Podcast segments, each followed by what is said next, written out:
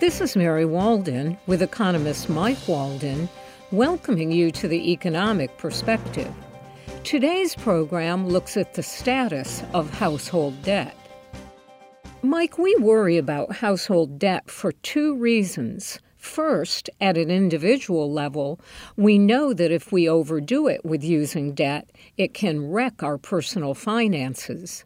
Second, if a lot of people overuse debt, it can bring down the economy. So, where do we stand today with household debt? We actually look pretty good. If you look at household debt as a percent of disposable household income, we're well below those levels that we saw uh, during the last recession. Uh, and actually, we're lower than pre uh, Great Recession periods.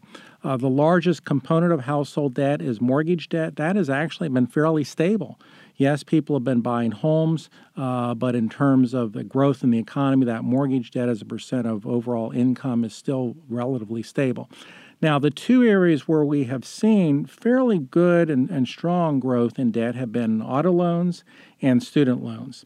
Uh, auto loans, very typical when you have an economic recovery. People have held off buying new cars uh, during a recession, then they jump back in when the recession is over.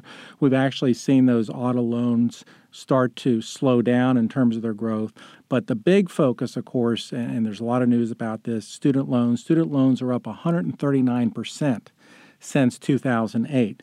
Most economists, though, think that doesn't imperil economic growth.